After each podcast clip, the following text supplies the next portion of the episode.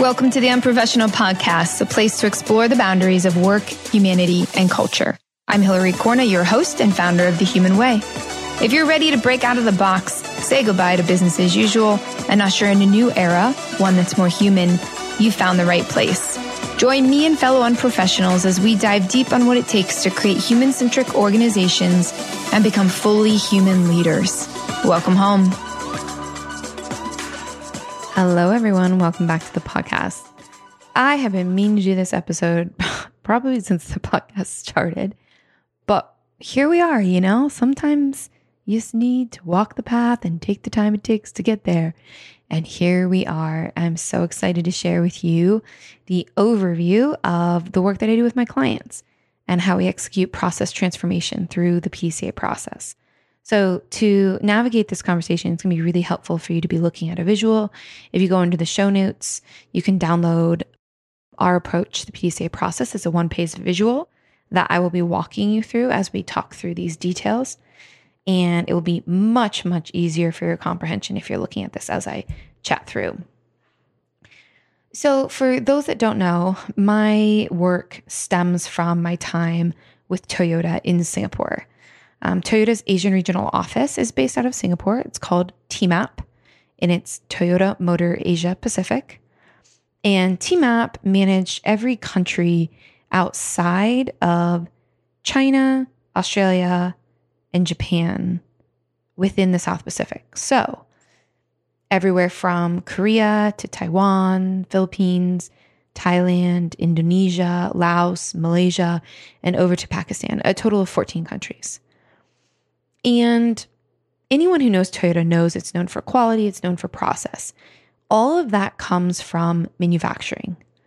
When I started my time at Toyota, the president of the company had this vision. Well, if these are just tools and techniques, including PDCA, from manufacturing, which is a widget going through a process, how can we take this and apply it to the sales side of our business, which is a person going through a process? It's not so easy because you can't control as a person as much as you can a machine or a robot, but it's a person. But the tools and techniques are still the same. You know, things like just in time, Jidoka, Mieruka, which we're not going to talk about in depth today because each one of those could be an episode in and of itself. But these are just tools and philosophies that can apply the same mindset to new process, which is a customer experience. So, is this work customer experience design? I don't think so. Customer experience design is its own vertical and modality, but it absolutely overlaps. It just comes from a different place. And so, in today's episode, I want to walk you through high, high, high level of the PDCA process so you can see 20,000 foot level and then go into each step that you need to or want to from there as you please. So, up until now, we have done solo episodes on every single step within the PDCA process. If you go into the show and go down to the uh, former episodes, you'll find episodes on each of the steps. And my impetus to do this is to open source this content and to help more companies benefit from this work that I do with clients. In my business, I only work with five clients at a time. They typically stay with me for two to two and a half years. And so naturally, my time is limited. And I've really been wanting to expose more companies to this work to get the benefits for those that maybe I won't have availability for or are smaller and don't have the budget to do this work with my support. And so that's why we're here. So I'm going to go through the process as a whole. As I go through this, if you're like, oh, I really want to understand how to prioritize problems, I really want to understand how to develop a calm strategy to announce a go live and declare that success, you can go back and look for those solo episodes on the details of each one. That was my aim for all of this. So we're now, oof, I mean, I don't know, I think 20 hours into developing all this content for you. So please, please, please go and use as you as freely as you please. So by now you should have downloaded the PDCA process image. I'm going to walk you through it. So PDCA, as I mentioned, comes from manufacturing. What we did was we took it into the sales operations and looked at the customer experience. Difference is it's not a widget, it's a person. It's much, much more harder to control, a lot more ambiguity, context, subjectivity, etc. that does not exist on an assembly line. So essentially, over the last 10 plus years, I have taken what we did at Toyota and simplified it and added more structure. Now, that sounds like, well, how could you improve what Toyota was doing? Which, I mean, honestly, sometimes I wonder. But at that time, I mean, this was the early 2000s, not to date myself, but this was the early 2000s. And at that time, even for Toyota, it was just an idea like, can we even do this in our dealerships if we can do it in our manufacturing plants? So we were still testing how we managed projects, who were involved, how we facilitated them, how we executed them, how we measured results. And it was still kind of learning. At this point, that was almost 20 years ago. So just putting it out there. For those that know what a goods and information flow, and if you don't, go check out step one, the solo episode on understanding the current state. But back then, 20 years ago, we used to do the goods and information flow on the wall with post its. I mean, honestly, I cannot believe it. Now we do it in cloud software. I prefer Lucidchart. Doesn't really matter what tool you use, just pick a tool and stick with it. But having cloud software makes it so much more effective. And so I took what we did at Toyota, I came back to the States, I simplified it, and I started testing it with clients to see what structure actually worked. And what you're looking at is the final outcome of basically 15 years of iterations. Now, this model works. We've used it on dozens of companies um, who have executed go live after go live after go live. And that's why we're here is that we're finally at a point where the model is proven. And I really don't want it limit, I don't want it limited to the number of companies that I can work with. So hopefully you get some benefit out of the next 10 minutes or so as I outline these steps super high level. And then you can go into the individual solo episodes and listen to the ones that appeal to you the most or would be most helpful for you, depending on where you are. So, the first step is understand the current state. And this represents the beginning of the plan stage, which is a total of four steps. So, if you're looking at this image, PDCA is plan, do, check, act. Plan is steps one through four. The first one is understanding the current state. As you can see here, it's not create a goods and information flow. It's not document the goods and information flow. It's not document a process. The aim of step one is to get clear on the current situation before you can say there's a problem. What people normally do is they jump to problems and they're like, oh, we have a problem with this, we have a problem with that.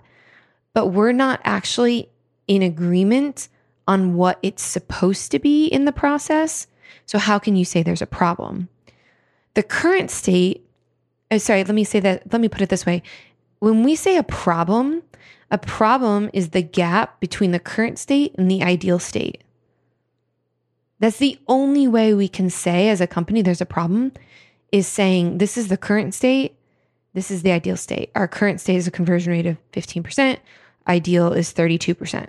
There's a problem, right? There's a gap when we jump just to problems, that's coming with a lot of bias, a lot of different perspectives, a lot of siloed objectives. So there's a step even before we can say there's a problem, which is understand the current state. And how we do that is by creating what's called a goods and information flow. And a goods and information flow is the a one-page visual of the flow of goods and information over time. And this is company wide across departments, including the customer experience.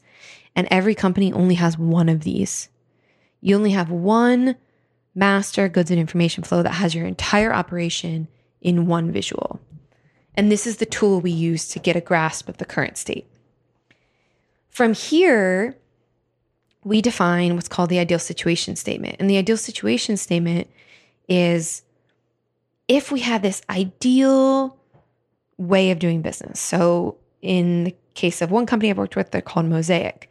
So, the Mosaic way, what does the Mosaic way look like ideally? And we set this definition in three to five sentences. The Mosaic way creates a positive work environment where people refer their friends to come to work. It's a seamless customer experience where people stay with us for life and we achieve our brand promise. And it's a work culture and environment where we constantly win awards and are making an impact. Like, wow, I, I just came up with that. Actually, that's pretty good. That is an ideal situation statement only when we have that can we say, oh, well, based on that, where is the problem? Where's the gap between the current state and that ideal state? Oh, we're actually not a seamless customer experience. We're not keeping customers for life.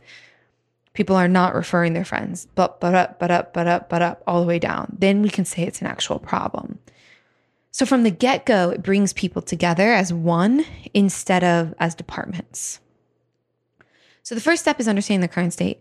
The second step is identifying problems. And in this step, we actually, after putting together the goods and information flow, start from the beginning within Lucidchart and we name problems that exist in the operation according to the touch point in the operation where it occurs. So we're actually saying, okay, in the discovery call, in the onboarding, in the kickoff, in the handoff, in the uh, first invoice, where are these problems actually taking place? And we name them. We don't solve for them. We don't discuss them. We don't analyze the root cause. We really, really, really focus just on identification. Step three is prioritizing problems.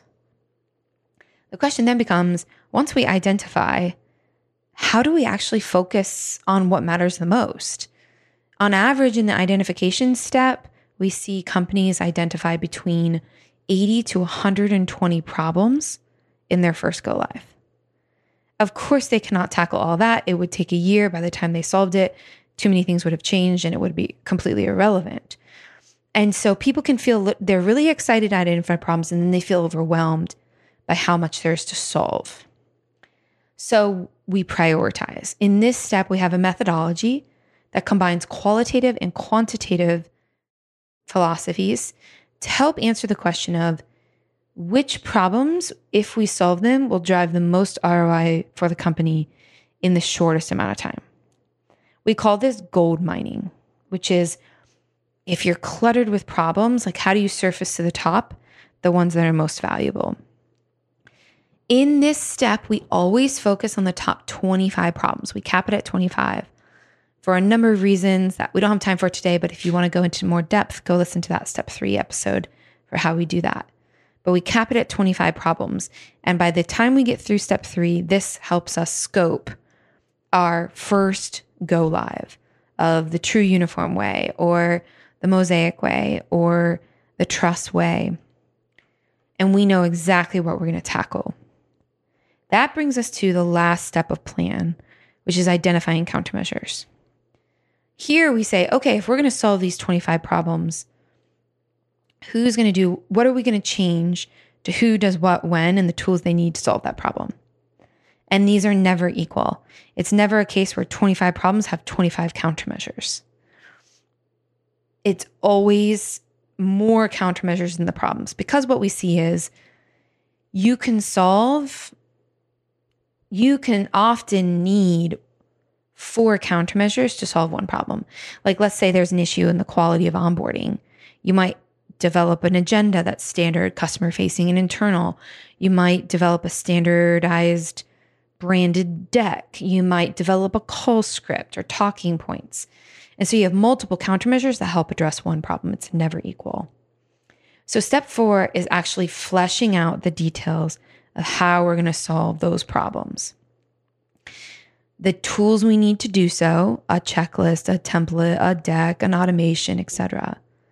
And then defining a tentative go live date. And this is okay, based on all these changes, if we have 30 days to develop countermeasures and two weeks to train, which is roughly 45 days, our go live date is, let's say, September 1st. And we estimate. This is much like product development. We put an estimation and then later we'll confirm it. So, steps one through four is planning. And as a general rule of thumb at Toyota, we'd always say we spend 60% of our time planning to get better results in the back end. We don't, what we're trying to eradicate is wasted effort through trial and error. That is the behavior we're trying to get rid of to spend more time on the front end and save time on the back end and also be more effective in the problems we're trying to solve. So once we get through step four, that brings us to the do phase. And the do phase is develop countermeasures and training development. So first, tra- developing countermeasures is okay.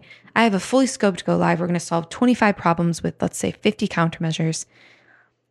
And these are the people that are going to own them. These are the PIC of each countermeasure. In a team of 10 people, let's say you have 40 countermeasures allocated by 10 people on average, four countermeasures a person. Now divide and conquer. Go forth and achieve. So go write that call script, go test that template, go, you know, program that automation, go whatever they need to do to actually develop the countermeasures. At this point, there's no discussion. There's no going backwards and saying, well, when did we decide to include this? And there's no going forward in actual like implementation. It's actually the development of it we achieve this development within 30 days. Our aim is an 80% completion rate within 30 days.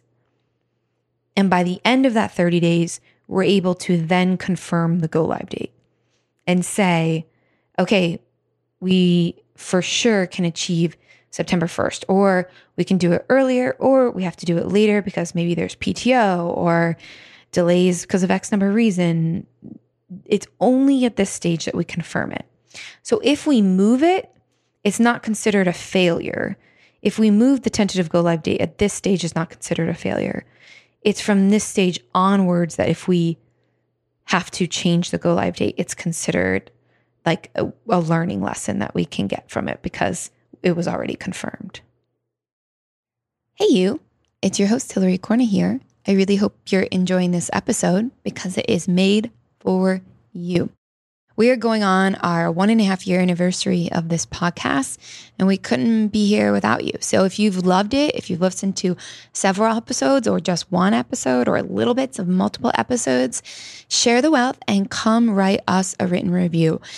I want to know what you liked about it and what you want more of. So, take 10 seconds, write a written review on either iTunes or Spotify and let us know. Screenshot it, send it to me in my DMs on IG or in my email, hillary at hilarycorna.com, so I can personally thank you. All right, let's get back to the episode. So we are in the do stage. Again, if you haven't pulled this up, download the form from the show notes and follow along.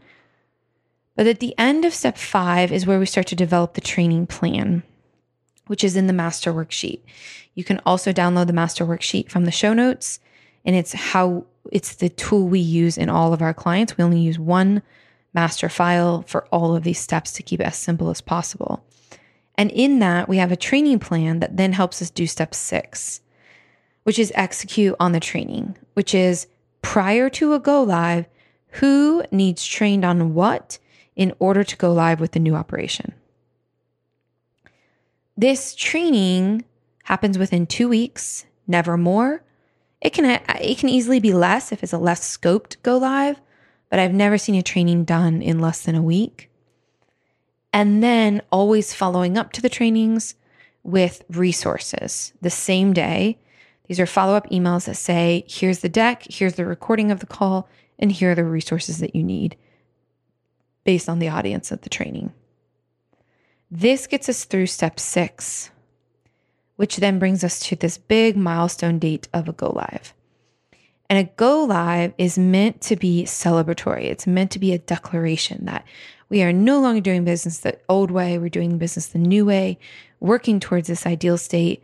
We're excited for the future. It's helping us all achieve what we want, and it's a declaration.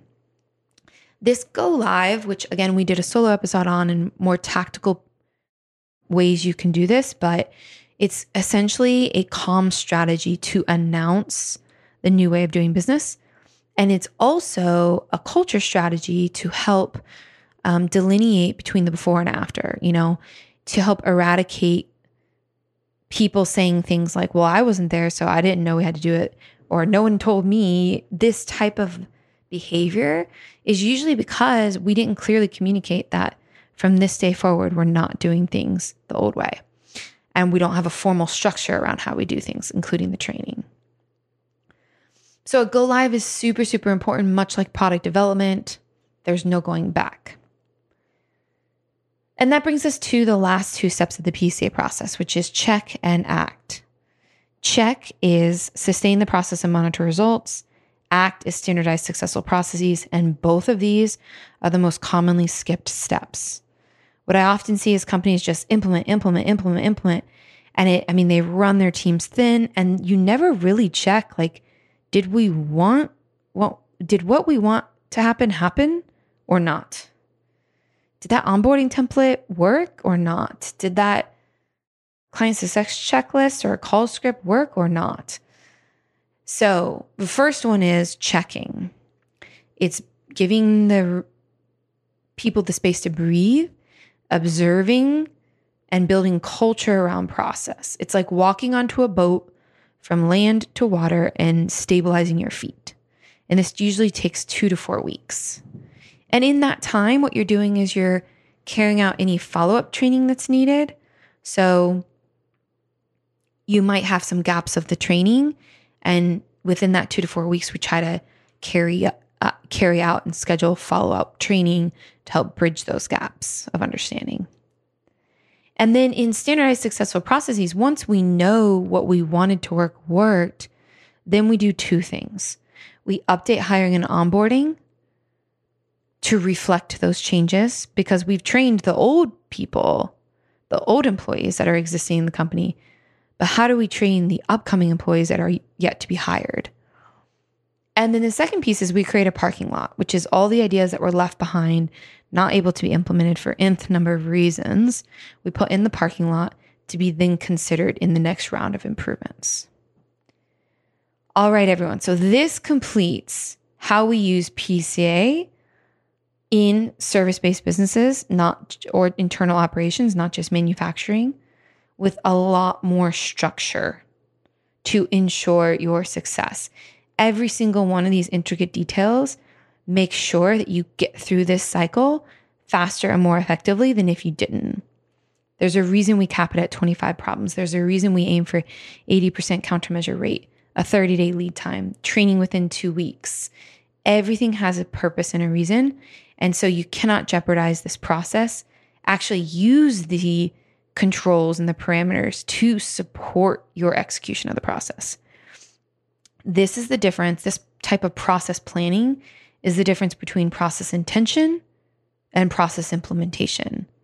It's like walking into a gym and not knowing how to do any of the tools and weights and machines and lifting versus walking in the gym and knowing all the machines, all the types of tools and, and, and weights like and being able to structure it to optimize your results. That is the difference. Without this, you're going in blind and you'll just walk in circles and make the same mistakes over and over again. And the company will continue to suffer in the same ways it has over and over again. So, the PDCA process, as you know it, maybe some of you have heard of it, some of you have not.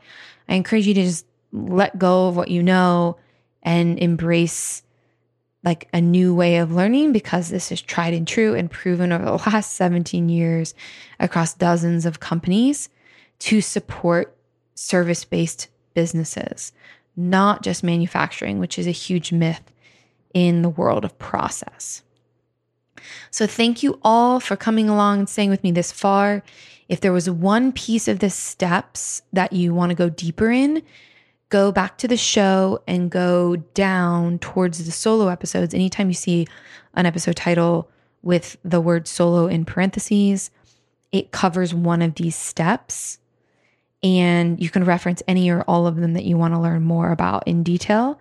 And also, we have the worksheet a part of the show notes. So uh, please steal the worksheet, take it, run it with your team, and reach out if you need help. You can reach out to team at hilarycorna.com. And if you liked this episode, please review it.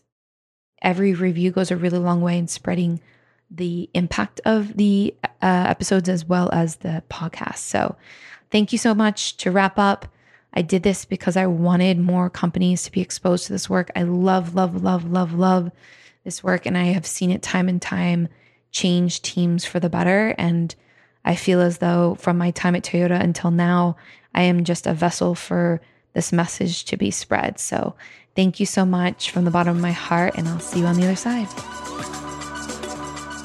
Y'all, thanks for listening to the Unprofessional Podcast. If you like what you heard, please rate and review it. Tell me what you want to hear. Tell me who you want to hear from so I can make it better for you. And subscribe so you don't miss the next episode. Also, if you found yourself nodding your head yes multiple times today and you want to be a part of a community of wholehearted unprofessionals, then come join us at hilarycorna.com and follow me on IG at hilarycorna. Our goal to make the world a little more human.